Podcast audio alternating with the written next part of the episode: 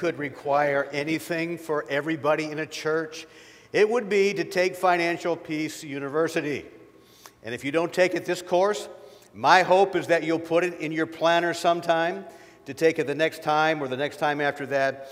It is so helpful to you as a steward of God's resources and to minimize the problems that may become in your own personal life or marital life. So I hope you'll take it. My wife and I took it when it was, I think, 13 weeks instead of nine, and we walked away so benefited by that. I would pray that everybody would get involved in Financial Peace University. I have a mistake of sorts in the compass. It says special sermon, but I didn't tell you when. And that's going to be in a couple weeks. Now, I would like to think every sermon I have is special. Why would I ever want to preach an unspecial sermon?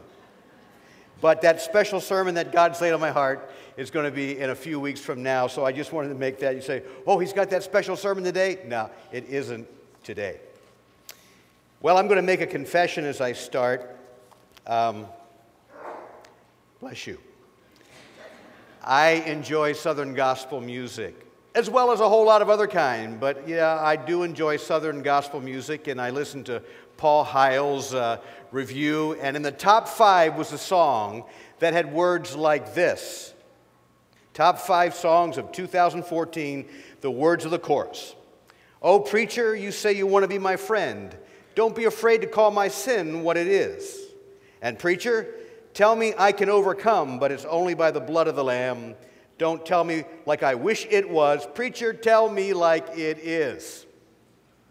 When you go to the book of Proverbs, you can't sugarcoat. It, ta- it, it, tells it like it is. And so today, after five weeks being away from the book of Proverbs for the holidays, can't believe that that five weeks has gone by so fast, and here we are back into the book of Proverbs. We're coming back, and what we're going to see here are things that are very difficult from time to time, and today is one of them. And so I want you to hang with me. Now, what I'm doing in the book of Proverbs is simply this I'm training you to live life well. More than any other book in the Bible, the book of Proverbs is a book that trains you to live life where you are. So, my goal is that I want you to know how to live life well when you're away from this building, when you're away from this church. When you're at work, I want you to live it well. When you're in your family, in your home, I want you to live life well. When you're at school, I want you to live life well. In your private life, I want you to live life well. And as I said, when you move into the book of Proverbs, it is loaded with coaching, and it's not always an easy mes- message. So it is preacher today, tell it like it is. Now, what author King Solomon has been talking about so far in the first two chapters has been very repetitive. He keeps on saying, Get wisdom, get wisdom, get wisdom, get wisdom. In fact, the first nine chapters, basically, that is his appeal. Because he's thinking about his children. And you who are parents, how many of us don't want our children to have wisdom? I do. And then he's thinking about his subjects in his kingdom Israel, Judah. All of you, get wisdom. And then I'm sure, in some sense, he's thinking 3,000 years down the road to a church like Old North Church, and he's saying to the people of God at Old North Church, get wisdom. For when we get wisdom, we spare ourselves a lot of trouble and we discover a life of blessing. And if you don't get wisdom, you get a whole lot of trouble in life and very little blessing. So let's get to the text. I'd like you to stand in honor of the reading of God's word, and I will read it this morning. You follow along as uh, we see some powerful, direct, tell it like it is verses. Discretion will watch over you, understanding will guard you, delivering you from the way of evil, from men of perverted speech, who forsake the paths of uprightness to walk in the ways of darkness who rejoice in doing evil and delight in the perverseness of evil, men whose paths are crooked and who are devious in their ways. So you will be delivered from the forbidden woman, from the adulteress with her smooth words, who forsakes the companion of her youth and forgets the covenant of her God. For her house sinks down to death, and her paths to the departed. None who go to her come back, nor do they regain the paths of life. So you will walk in the way of the good and keep to the paths of the righteous. For the upright will inhabit the land, and those with integrity will remain in it. But the wicked will be cut off from the land, and the treacherous will be rooted out of it. You may be seated. And as you are being seated, I say, wow. Talk about pointed, direct truth. I hope it will all sink into us today from the platform to the congregation. Now, there's a saying that goes something like this When you marry someone, you get the whole family. Anybody ever hear that? That's kind of the truth. And I hope that when you got married, you like the family you got. Some people don't. And if you don't like the family you got, you're kind of stuck. And you got to learn to maneuver in different ways to make it work. Well, Solomon is saying, when you get wisdom, you get wisdom's relatives. And wisdom has two in his family that are highlighted today discretion and understanding. So Solomon is saying, I want you to get wisdom, and when you get wisdom, you get his brothers and sisters. Discretion and understanding. Now, we've already met these family members back before Christmas discretion and understanding, but let me give you a little review. Discretion is the ability to tell the difference between right and wrong. And I can't tell you how many people in America and even churches don't know the difference between right and wrong. And how do you know the difference between right and wrong? God tells you. He's the one who sets the standard. It's not up, up to us to decide what's right and wrong in our own eyes. And discretion is knowing what's right and wrong because God tells us what it is. Now, the other cousin here is understanding. And that is very similar to discretion. But here's the difference it's not only the ability and understanding to tell the difference between right and wrong, but to know why something is right or wrong. It goes one step further. And so understanding gives person, a person the insight to the inherent nature of what is wrong and why, and what is right and why. And those two things go together very, very well. Well, so much for our review of these family members of wisdom, which are discretion and understanding. Now, verse 11 says that these family members, discretion and understanding, will guard and watch over you when you get wisdom. Now, why does it tell us that? The reason is Solomon knows there's danger around in life. You wouldn't need a guard if there wasn't any danger. You wouldn't need to be cued that there are difficult seas in life unless they were there. And Solomon is saying, life is tough. There are lots of rocks out there, could sink your boat. And I'm going to send two things to you when you get wisdom. I'm going to give you understanding, I'm going to give you discretion. They'll watch over you, they'll guard you. Now, does that mean that we become passive? We get wisdom, we just sit back and relax, and they're going to do the hard work. No. Discretion and understanding are like lighthouses. They are around the rocks that could sink you, and they say, oh, oh, over here is a bad spot. Oh, oh, over here is a bad spot. It is up to us when we see the lighthouse, see discretion and wisdom guarding over a rock of life that could sink us, to steer clear, to steer clear of those difficult spots. So, as a backdrop, as I talk about the rocks in the sea of life, I'm going to paint two pictures right now. One is a cruise ship.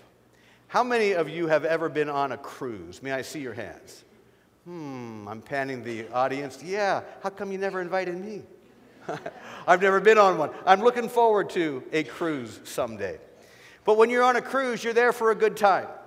You're on the sea. You're enjoying the food and the entertainment and the fun. And, and maybe there's that occasional rough sea. Maybe there's that occasional storm. Maybe there's that occasional virus that gets a third of the boat sick. But basically, a cruise ship is fun. You want to sit back and enjoy it, and you think there's no real significant threat to safety. You're out there for fun. That's the first picture a cruise ship.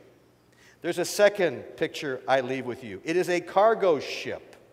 It is laden with all kinds of values, but this cargo ship is coming into a dangerous harbor. Hidden reefs and dangers all over the place. And so they have put up markers there. that if you'll stay within the parameters of the lights and the markers, you're going to come to harbor safely. But if you ignore those that guard and watch over you, you might hit the, the reef, you might hit the rock, and it could sink your boat. Okay, so you got the cruise ship, you got the cargo ship. Which one are we more like? Well, here, listen up. The illusion for most of us is that life is like a cruise ship. Things are pretty safe. You should have a lot of fun. Relax. There's not that much to worry about. In fact, on your ship of life, you can do pretty much whatever you want to. It's up to you, and you won't get hurt. Just do whatever you want.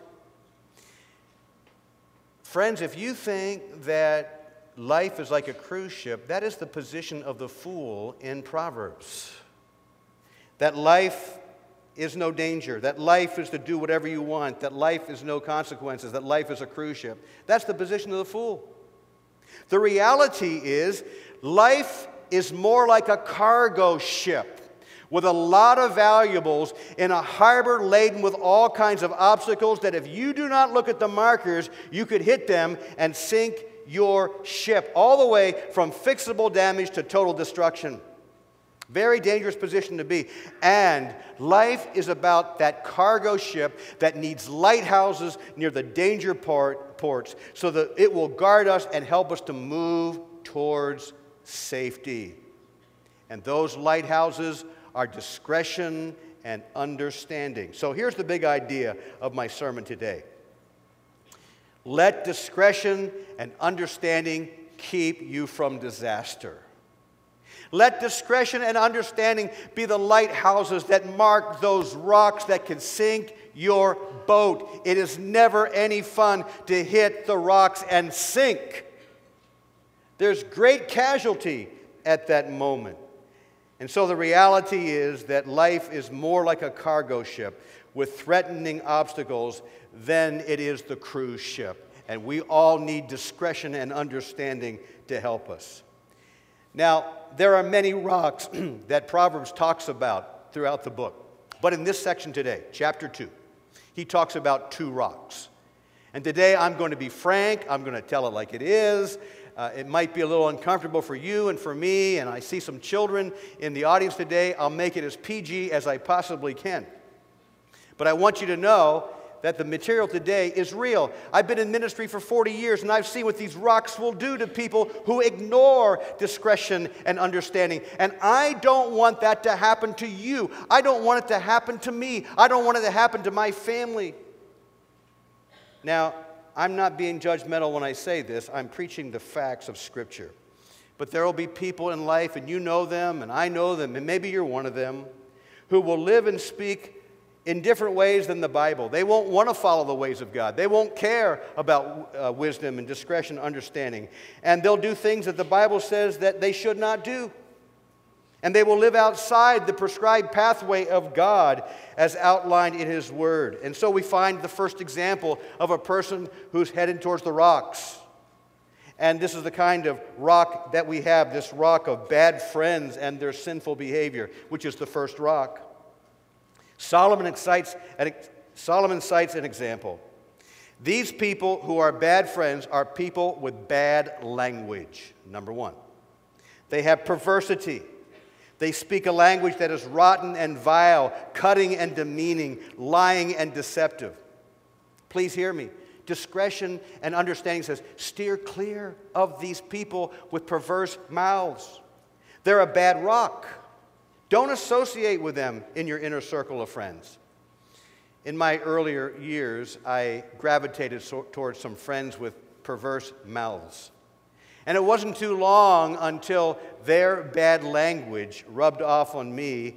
And 50 years ago, you won't believe that your senior pastor was potty mouth Al. I really had a bad mouth. And it took me forever to break that potty mouth. And so today, even 50 years later, I have to be very careful. I cannot hang out with people who use bad language. I cannot go to the movies and TV where they got profanity laced things. Do you know what's going to happen? It's going to resurrect potty mouth Al in me. And that can't happen. And by the way, I really get bothered when I see NFL stars drop the F bomb on national television to a whole generation of people who don't need that kind of influence. And it's a hard, hard thing. But you know what? That's 50 years ago. I had a potty mouth. Do you know that today it is tons worse? The language, all the way from the mall to the stadiums and all the way in between, is incredible. I was working with some young people a few years ago, and we had a problem with chat rooms. And I got into the chat rooms of some young Christians in my church. I couldn't believe the perverse and vile things that I saw in the chat room that young people are using in their texting and chatting and all of that kind of thing, enough to make a sailor blush. And Solomon is saying, You can't afford the luxury of having friends in your inner circle like that. Now he moves on, not only perverse language, verse 13. He's talking about people who forsake the path of righteousness for the ways of darkness. What does that mean? People who, perver- who forsake the path of darkness and, and they leave the path of righteousness. Well, the Bible is full of what's light and darkness. And so I went for a sampling, book after book. What do people do in the path of darkness? Let me tell you. They live a life of sexual immorality, anger, dishonesty, drunkenness, dissension, stealing, jealousy, criminal activity, a boatload more. I found in books like Proverbs and Galatians, Ephesians, Colossians, 2 Timothy, Revelation. It's not that the people described in those verses happen to make sinful mistakes. My goodness, we all make sinful mistakes. What he's talking about is that the people in this book actually willfully choose to sin. It's their lifestyle. They do whatever they want to do, regardless of what the Bible says, and they leave the path of what they know is right to walk down a path of what they know is wrong, and it is dangerous because it is darkness.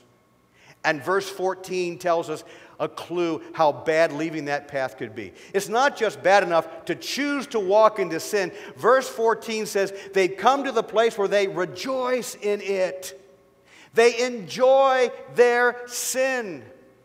If they knew how close they were to the rocks of destruction, it would send a chill through them. They wouldn't rejoice. They'd be scared that they're going to sink in all kinds of agony. But they don't see it. And even though God loves them, and even though God sent his son for those who are walking that kind of rejoicing path of sin, Solomon is saying those kinds of people are not good for you. Don't hang out with them, they're bad for you. And here is the point if you have discretion and understanding guarding you, you can see the wrong way. If you have understanding and discretion guarding you, you can see those who are not good for you. But if you do not have wisdom, if you do not have discretion and understanding, you can't see the bad behavior and you can't see the people who are bad for you, and you will become in league with them and you will move ever closer to disaster. And Solomon say, I don't want that for you. Many of you know that my youngest son fell into a heroin addiction, and this past year he spent five months in prison and three months in a rehab institution. And this past Monday, he was released from the rehab and came to Erie to a halfway house. So, what I had the privilege of doing last Sunday was to drive to where he was for his last day in the rehab center. And guess what? One of the conversation things we had was Son, Look out for the rock of bad friends when you get back to Erie in the halfway house. You're going to have more freedom. You're going to be in familiar places. There are going to be people you know around you that aren't good for you. Son, I am like Solomon talking to you right now. Watch out for those bad friends. They can take you down. Isn't it thrilling you can talk to your son that way and he's willing to listen? I would ask you to keep him in your prayers. But the Bible has it right. Bad friends will wreck you. No wonder Paul says in 1 Corinthians chapter 15 and verse 33, do not be deceived. Bad company corrupts good morals. And Ephesians 5 7 says, therefore, do not associate with them. And the reason is simple. Never miss this. Bad friends will pull you down, you will not lift them up. I've mentioned this before uh, some weeks ago, but I want it to stick with you. Chuck Swindoll, an anointed preacher, puts it this way, talking about how bad friends will harm you and you won't influence them for good.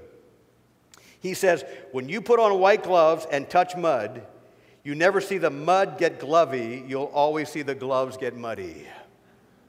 That's the way it is. Do not be deceived. So, my friends, the first dangerous rock where there's discretion and understanding guarding that rock so you don't crash into it is bad friends and their evil conduct. You get close to that, you're going to have a crash. But there's a second rock, and he moves to it. It's a rock that's prolific in America. It, we don't choose to go to it, it keeps on being thrust towards us. It is immoral relationships, verses 16 through 19 a huge rock. And the likelihood is that many outside the church are going to crash into this rock. But listen, there are multitudes of people inside the church who crash into these rocks as well. And guess what? It is in the family and in the church we need to talk about this rock. And it's in the family and the church we don't.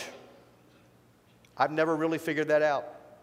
But because Solomon talks about it today, because I'm committed to preach the whole counsel of God, we're going to talk about the rock of immoral relationships today. And verse 16 says that part of the function of wisdom, discretion, and understanding is to deliver us from immoral relationships. Now, in verse 16, it talks about, quote unquote, the forbidden woman.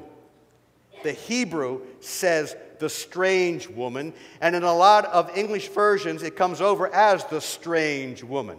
And if you didn't know what we're talking about today, you say, the strange woman, hmm, I've never figured out my wife. Maybe she's the strange woman. No, that's not what they're talking about here at all.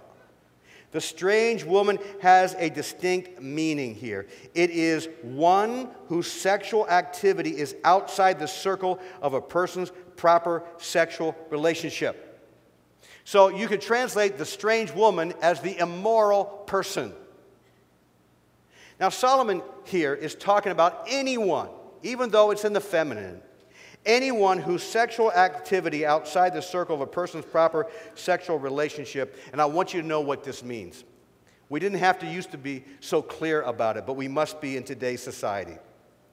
The proper circle for a Christian, for God's will when it comes to sexual relationships, is sexual expression between two people of the opposite sex who are married to each other. If you get that, say amen. amen.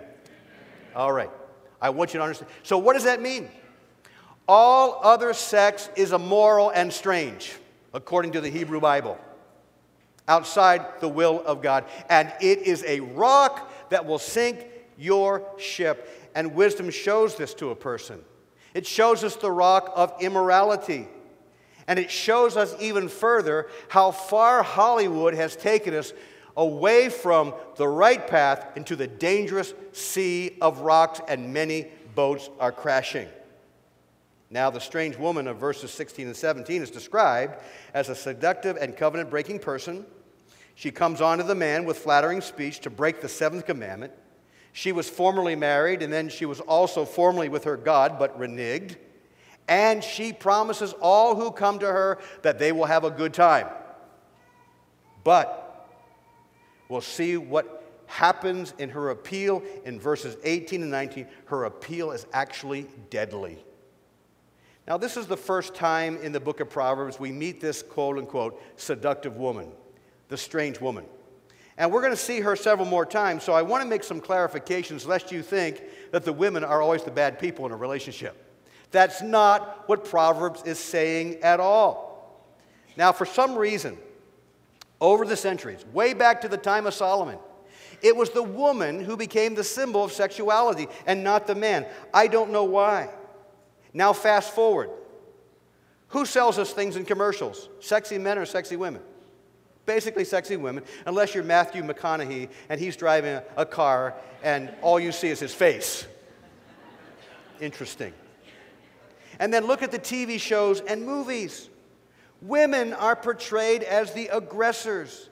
They, pray, they play this prominent role, and the myth that comes to many men, including Christians in America, is that women are somehow sexually driven and something must be wrong with my wife. Satan has totally messed up human sexuality. We need to understand this rock. And the truth that Solomon is trying to say is not who it is as the aggressor, but that whenever you step outside the bounds of marriage for a sexual relationship, it is a rock that will sink your ship. Now, having said that, that it doesn't matter who it is, male or female, it's the matter of of uh, the illicit nature of, of stepping outside of marriage, I do want to say there is a strange woman. There is a strange woman we need to talk about today. She is seductive in our land. She comes to millions of homes. She invites mainly men to her delicacies on a computer monitor. If a man doesn't have discretion and understanding to guard him in his own home, he falls into deep trouble. Now, just how enticing is this strange woman? Well, I got a few statistics out of dozens and dozens from a Christian ministry called Pure Hope. Listen to these few out of dozens. Every second, $3,075 is being spent on porn in America. Every 39 minutes, a brand new pornographic video is made. Every 39 minutes. 70% of 18 to 24 year old men will visit pornographic sites in a typical month. According to pastors, the top sexual issue damaging their congregation is porn addiction. This one blows me away. 37% of pastors say cyber porn is a struggle for them. And this one absolutely fillets me. 93% of boys and 62% of girls are exposed to internet porn before the age of 18. There's a strange woman out there in our land. She's prolific, she's aggressive, and the new twist is this. Until recent years, you had to go outside your home for this. In our day, through all the many devices, in comes this strange woman who is ruthless and brazen and shameless and bold.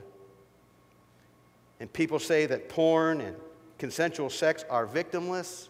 Yeah, they said that in Solomon's day too, but listen what Solomon says. Verses 18 and 19. For her house sinks down to death, and her paths to the departed. None who go to her come back, nor do they regain the paths of life. That sounds like there's a victim to me, and I don't want to be it, and I don't want you to be that kind of victim. And so Solomon's message is strong. Don't miss it. A sexual life outside the bonds of marriage has victims, and the truth is, when you boil it all down, it is immorality is the doorway to death. You cannot miss that. That's what he's saying here. Immorality is the doorway to death. You say, What kind of death are you talking about, Pastor Al? Could it be physical death? Sometimes it is. But what Solomon is talking about here is spiritual death. The pathway where the Spirit of God is not in you and you are sinking deeper and deeper into death, and one day, eternity without God. I would call that serious. And that is a rock that he doesn't want to crash on. And so it's clear, even in the New Testament, when Paul says in 1 Corinthians chapter 6 and verse 9, Do you not know that the unrighteous will not inherit the kingdom of God. Do not be deceived. Neither fornicators, nor idolaters, nor adulterers, nor homosexuals shall enter the kingdom of God. I'd call that serious. That's how bad that rock can be. But here is the good news. I love this. The good news is this when you come into a personal relationship with Jesus Christ, he forgives all of that. He makes you into a new creature.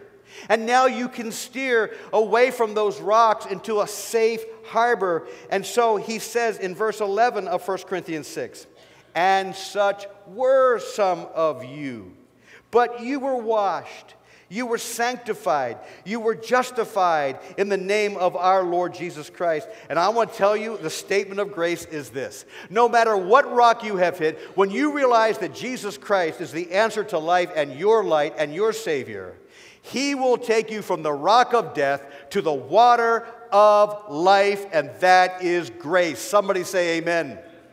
That's what He's about. He's not here to condemn you. He is here to keep you from a rock that will destroy you. And if you hit the rock, to bring you back through the grace of God. Hallelujah. That's the kind of Savior that we have. Well, today, Solomon has talked about two rocks that could sink your boat bad friends, immorality.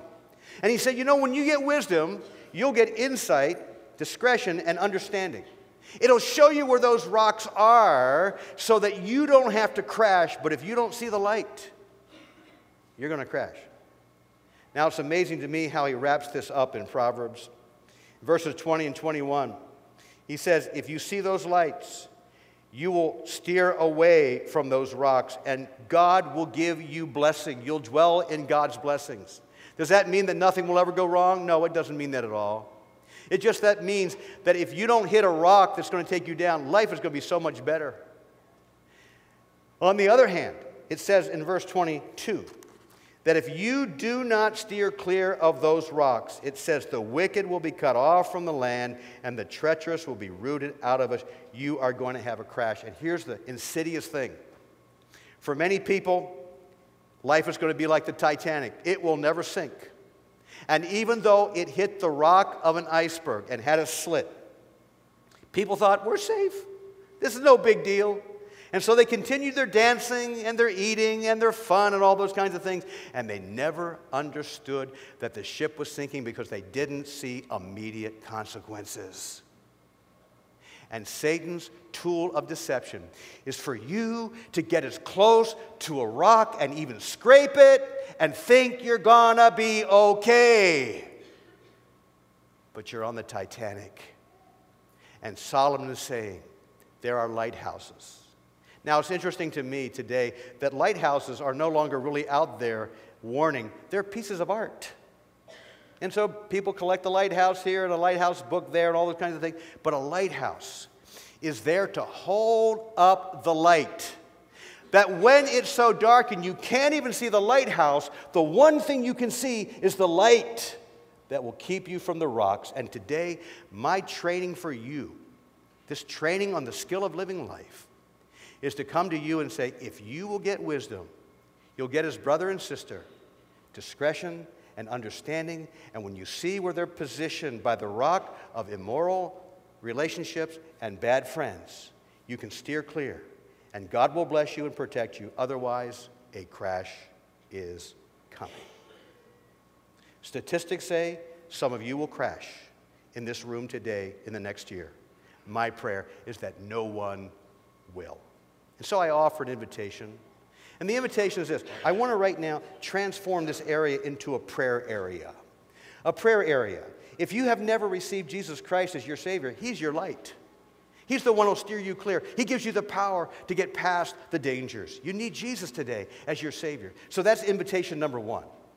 Invitation number two is you realize, hey, Pastor Al, I'm closer to the rocks than I thought. I want to make a mid course correction here. I don't want to get any closer to that. I want to get in the middle of the stream of blessing and safety.